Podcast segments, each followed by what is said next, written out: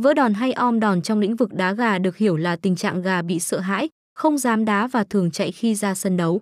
Không chỉ đơn thuần là gặp đối thủ mạnh mà ngay cả gặp con yếu thế hơn chúng cũng cảm thấy lo lắng, sợ sệt.